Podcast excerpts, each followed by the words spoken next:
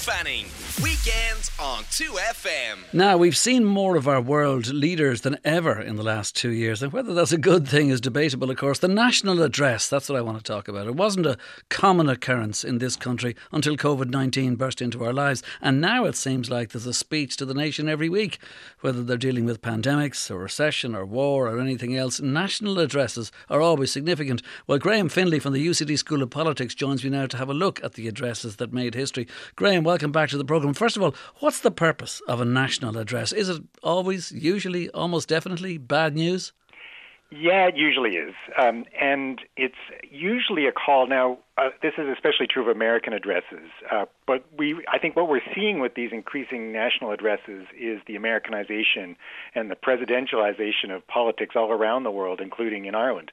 But it's usually something which is either required, but more often is something exceptional. It's a time of, of tremendous division uh, and a time of crisis. And so, what you see in, in presidential, presidential speeches in the United States or in our current situation is a call for unity, um, acknowledging that normally, in the age of normal politics and normal life, we're divided. We don't agree about everything, and, and we sort of have the luxury of that. Whereas these speeches almost always call for the nation to come together to fight something big. And that military metaphor really, really often creeps yeah. in, even if it's something like a pandemic, right, or a, a, a depression, right? So, so um, it's usually pretty dramatic. You know, the president doesn't just usually show up to you know pass the time with us. Although that has happened. Jimmy Carter used to have fireside chats, as did as did FDR, mm. but Franklin Delano Roosevelt. Okay, I'm going to go. Mostly, with... it's a call to action. okay, well, in terms of examples, if I have one here, starting with FDR, tell me about that. Nothing to fear.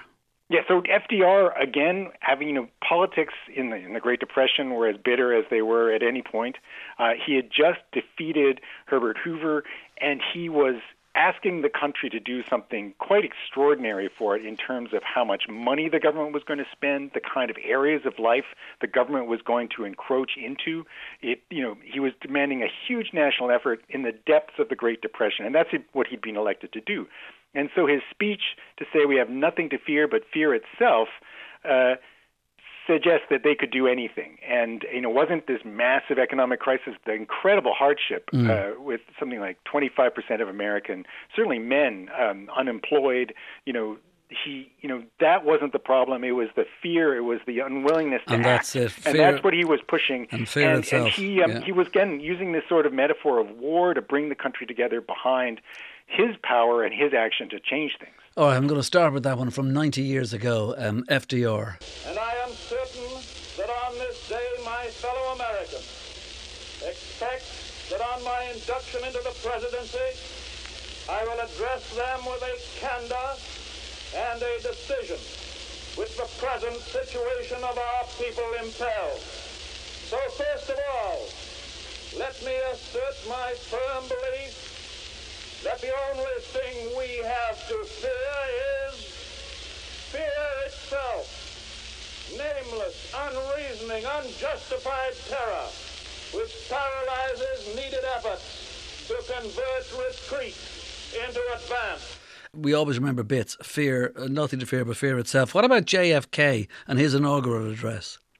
Again, you know, a remarkable moment uh, where again he acknowledges the divisions, but he asks people to overcome them. He presents it as the changing to a new generation, which takes up the torch and uh, has a particular option, opportunity, but also a, a, tough struggle to preserve liberty because it's in the depths of the Cold War. It was the first uh, speech broadcast in color on television, and it's a, a, rhetorical masterpiece. It has really wonderful phrasings like, you know, ask not what you can do for your country, but what your, not what your country can do for you, but what you can do for your country, um, which really resonate with us. If you think about how many sort of turns of phrase from these speeches we remember, it, yeah. Um, yeah. I think it, it is a testimony to the construction of the speech. And so, my fellow Americans, ask not what your country can do for you, ask what you can do for your country.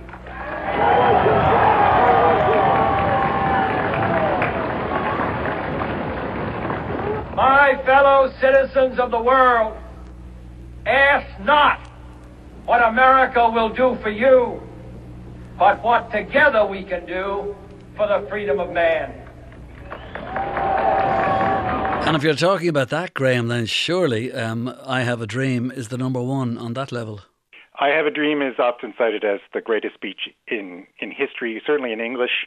Um, I, I, encourage everyone to listen to all of JFK's inaugural address and to especially all of I Have a Dream. It really both shows you how it's done, but it really um, gives you some of the context, which is often lost in the I Have a Dream speech. Sometimes people think he's only asking for non discrimination, and as soon as that legal discrimination is gone, we're grand, right? Whereas there's a lot of references to to the militancy of, of African Americans at the time, um, about unrest in the streets, and about how you know freedom is going to be more than just getting down, getting rid of the laws which are holding uh, black people down. Because I have a dream. My four little children will one day live in a nation where they will not be judged by the color of their skin, but by the content of their character. I have a dream today.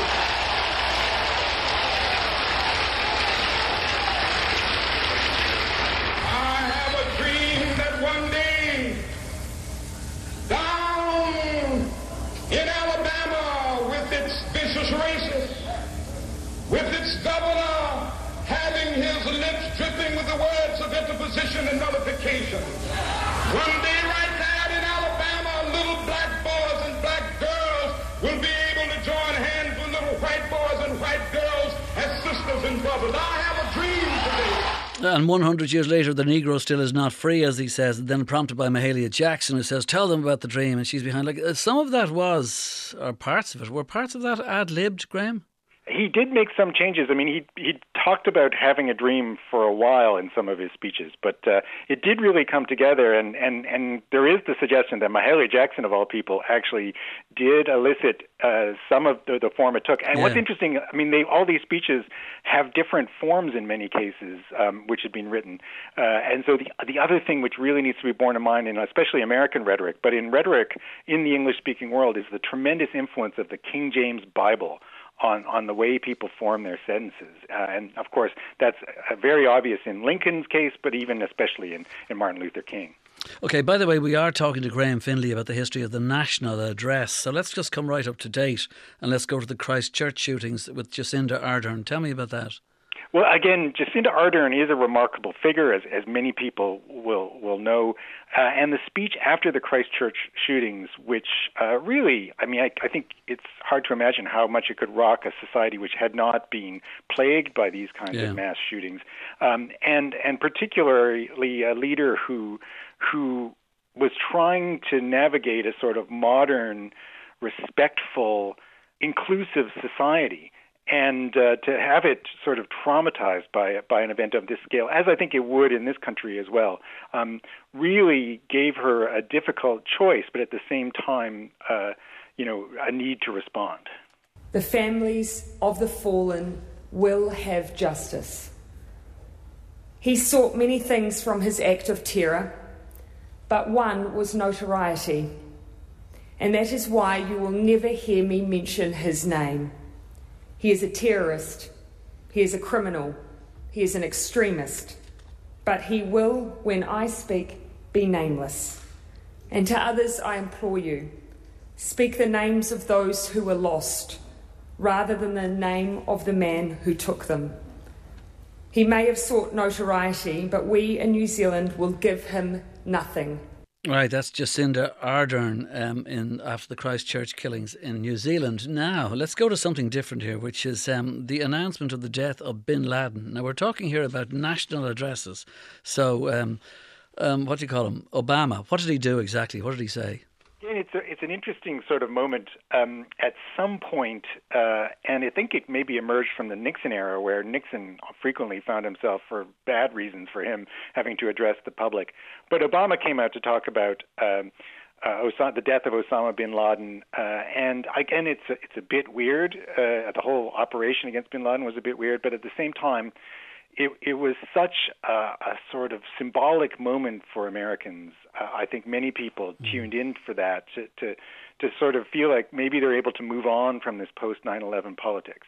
But there he once again tried to stress the narrative of national unity about again uh, the struggle against a common cause which which again in this case was a military struggle, but also to to make sure that that he recognized that this was not a war against Islam but and that bin Laden had killed more Muslims uh, than than almost anybody else.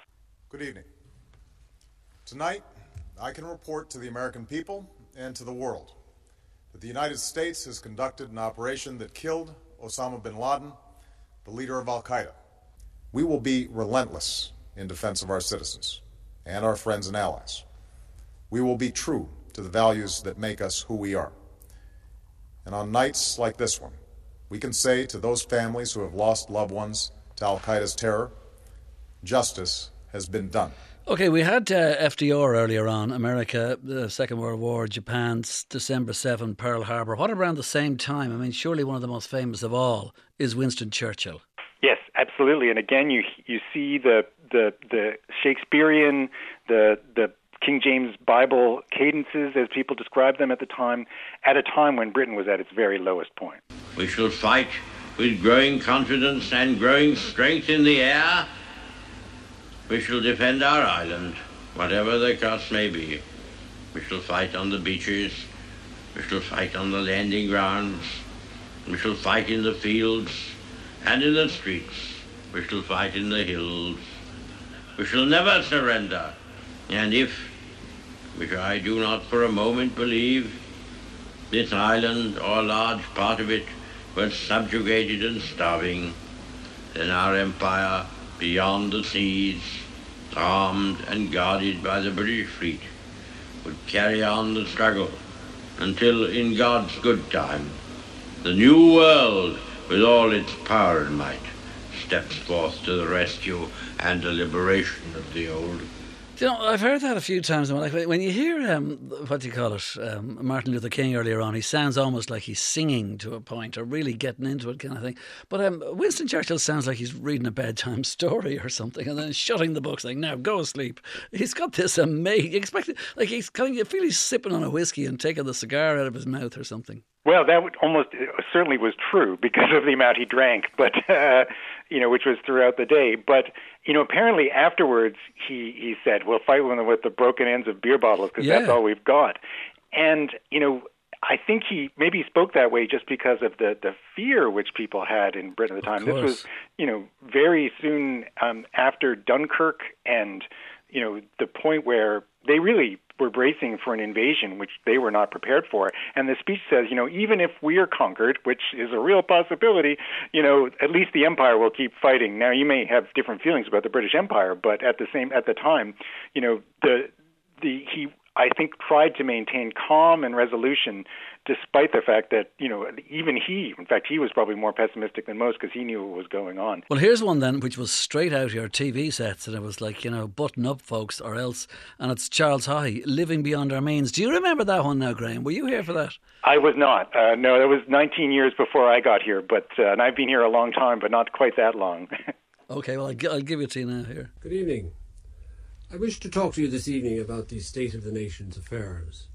And the picture I have to paint is not, unfortunately, a very cheerful one. The figures which are just now becoming available to us show one thing very clearly. As a community, we are living away beyond our means. I don't mean that everyone in the community is living too well. Clearly, many are not, and have barely enough to get by. But taking us all together, we have been living at a rate which is simply not justified by the amount of goods and services we are producing. And I'm off to Paris now to buy a shirt. It's bizarre stuff. I mean, yeah, I remember as well. And in fact, reeling in the years has made sure it's etched on our brains because that's I've seen that one a few times on it. What we're seeing is the presidentialization of Irish politics. Yeah, and and yeah. because Ireland does not have a great tradition of the Taoiseach addressing, or the president, right, addressing the nation. Um, you know, Haughey's was only the third speech of of its sort, sort of, really? uh, when he made it. You know, it was mm. very unusual, mm. and it might, you know, you're probably better placed than me to to tell me whether this was Haughey's presidential style and presidential self-conception. But by the it time we get to the, the IMF, latter, yeah. And um, everyone wants the sort of gravitas of appearing in front of the flag, or either behind a podium or behind a desk.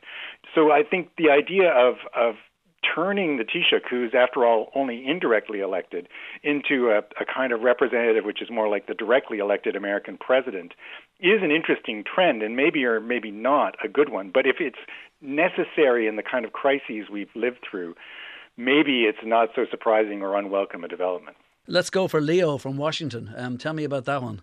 Again, I, I definitely was there for that, and I remember listening to it, and I'm being quite moved, and I'm not going to disclose any political affiliations, and it's not really relevant. Mm. It was really sudden, and, and he was delivering it from Washington in the early morning.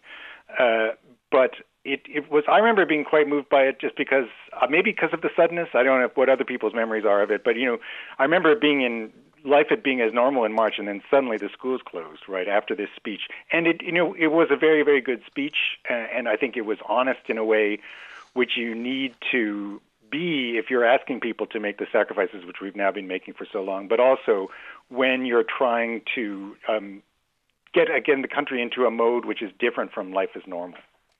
I know that some of this is coming as a real shock, and it's going to involve big changes in the way we live our lives. And I know that I'm asking people to make enormous sacrifices. But we're doing it for each other. Together we can slow the virus in its tracks and push it back. Acting together as one nation, we can save many lives. Our economy will suffer, but it will bounce back. Ireland is a great nation. We're a great people. We've experienced hardship and struggle before. We've overcome many trials in the past. With our determination and our spirit. And once again, we will prevail. Thank you very much. Okay, that's Leo Varadkar recently. Now, what about uh, Nelson Mandela?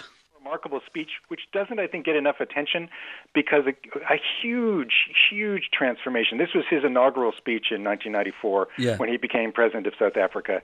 And he, you know, uses Desmond Tutu's uh, invocation of uh, or description of South Africa as a rainbow nation, uh, and he really cements it in the identity of of the uh, South African people and of the South African uh, nation. But at the same time, it's a remarkable address both for its conciliatory nature, for its inclusive nature. He talks about a non-sexist South Africa as one of the crucial, peaceful forms, human rights respecting forms that uh, South Africa is going to take and a billion people around the world watched that speech. So it's um, it had an effect and resonated far beyond uh, you know South Africa. And he ends with this sort of Pan Africanist um, saying, "God bless Africa, not South Africa. God bless Africa." Out of the experience of an extraordinary human disaster that lasted too long, must be born a society of which all humanity will be proud. Our daily deeds as ordinary South Africans must produce an actual South African reality that will reinforce humanity's belief in justice, strengthen its confidence in the nobility of the human soul, and sustain all our hopes for a closeless life for all. All this we owe both to ourselves and to the peoples of the world. Inaugural address it is Nelson Mandela, and I just wanted to mention just one last thing, Graham, and that is we didn't go right right back. Can we go back 500 years? I mean, I know we don't have a recording of it, but Elizabeth I, tell me about that. Yes, so in 1588, she made a speech to her troops at Tilbury, and it was a really remarkable occasion. And we have actually written accounts of the speech. What's yeah. great about these speeches is we have very often written accounts or the actual writing, the drafts of the speech by the, the speakers themselves. What it tells you is that the person who, who gives the words for it to be a great speech has to have had a play, part in writing it. And Elizabeth I wrote this speech, and it's extraordinary. Um, she um, appears in silver armor with a silver cuirass, which is like a breastplate, she may have been wearing a, a helmet with plumes on it, or her helmet was a silver helmet was carried in front of her. She was wielding a gold and silver bludgeon, and she says to her troops, "You know, I may have the body of a woman, but I have the heart of a king, uh, and a king of England too." And she says that she will lead her people into this battle against the Spanish Armada, which was threatening to invade um, England, and uh, you know that she would never uh, allow this kind of thing, and she'd lay down her life for it. And and she wrote that, and uh, it was a speech to rally the troops. Now you couldn't communicate to all the people of of England uh, at the time, but she, you know, this belief that sort of words matter, and that the the author of the words speaking them can can make the people come together and achieve great things is right there in that speech and that very weird occasion where she's parading around in armor in front of her troops uh, with ceremony and, and things like that. Okay, Graham, it's been a pleasure once again. Thank you so much for being with us on the programme. Graham Finlay from the UCD School of Politics. See you, Graham. Thanks. Thanks, Dave. Dave Fanning, weekends on 2FM.